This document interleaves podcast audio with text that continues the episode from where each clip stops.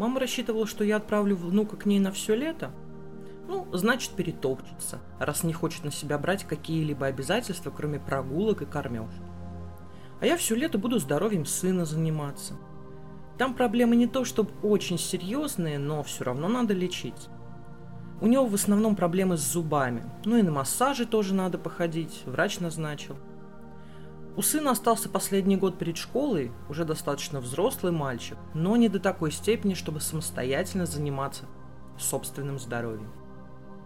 Мы решили самые острые проблемы со здоровьем еще весной, но еще и порядочно осталось. Я думала, что мама заберет внука к себе, там и долечит зубы, доделают курс массажа, еще и зрение проверит. Мама сама высказывала желание забрать внука на лето.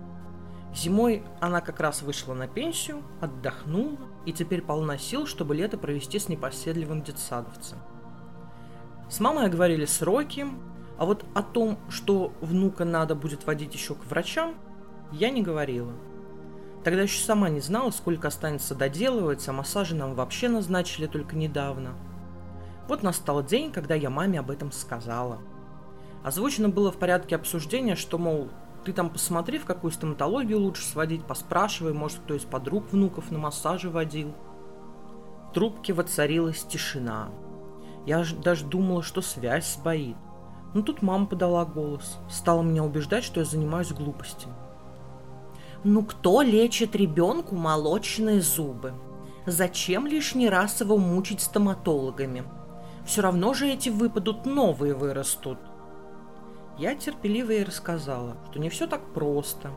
А если вовремя не лечить, то потом может и прикус испортиться, инфекции быть, и коренные зубы потом тоже будут плохими.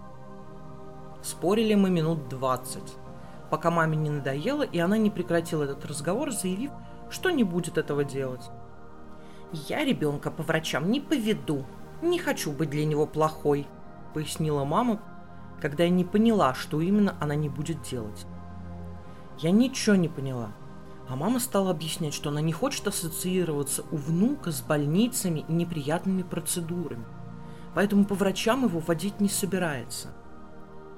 То есть, если внуку станет плохо, то она его даже к врачу не сводит, чтобы не ассоциироваться? Великолепно.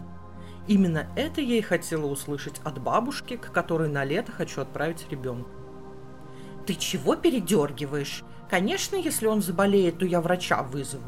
А таскать здорового ребенка по врачам, которые будут делать ему больно, не хочу», – возмутилась мама. «Стоматолог лечит под анестезией, сын привык уже. Массаж довольно неприятен, но тоже не слишком болезненный. К нему сын пока не привык, но истерик перед походом не устраивает». Но маму это все не убедило. Нет и все.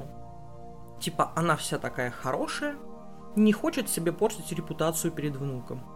Ну что за детский сад, а? Я мамину позицию приняла.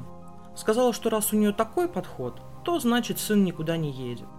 Останется дома, а я буду его водить и на массаж, и зубы лечить. Это бросать нельзя. Ребенок, конечно, уже настроился ехать к бабушке, но я что-нибудь придумаю. Раз бабушка не готова себя вести как взрослый человек, то и ребенка я ей тоже не доверю.